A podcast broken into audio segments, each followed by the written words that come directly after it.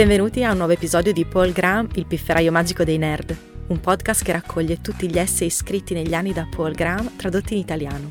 Tutti gli altri essay in italiano sono disponibili sul sito paulgraham.it, mentre quelli originali in inglese potete trovarli su paulgraham.com.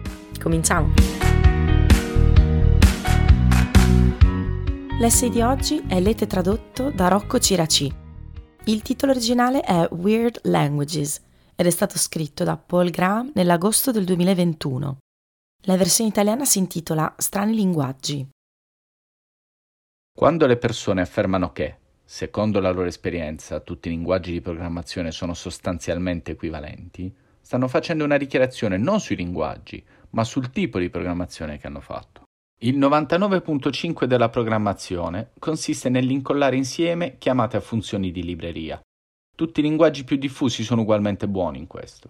Quindi si può facilmente passare l'intera carriera operando nell'intersezione dei linguaggi di programmazione più diffusi.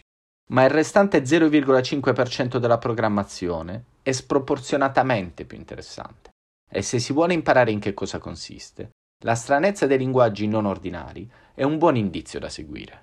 I linguaggi non ordinari non sono strani di per sé, non quelli buoni almeno, la stranezza di quelli buoni, di solito, implica l'esistenza di una qualche forma di programmazione, che non è solo il solito copy-paste di chiamate di libreria. Un esempio concreto, le macro Lisp. Le macro Lisp sembrano strane anche a molti programmatori Lisp.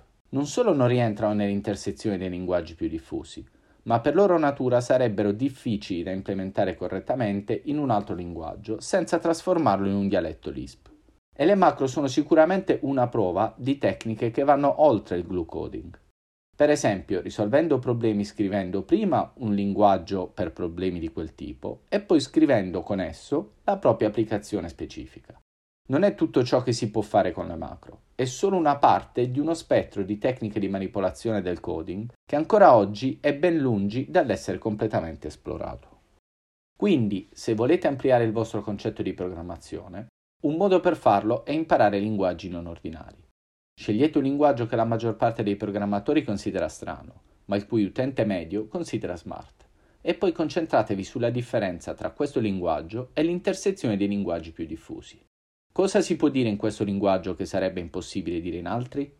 Nel processo di apprendimento di come dire cose che prima non si potevano dire, probabilmente si imparerà a pensare cose che prima non si potevano pensare.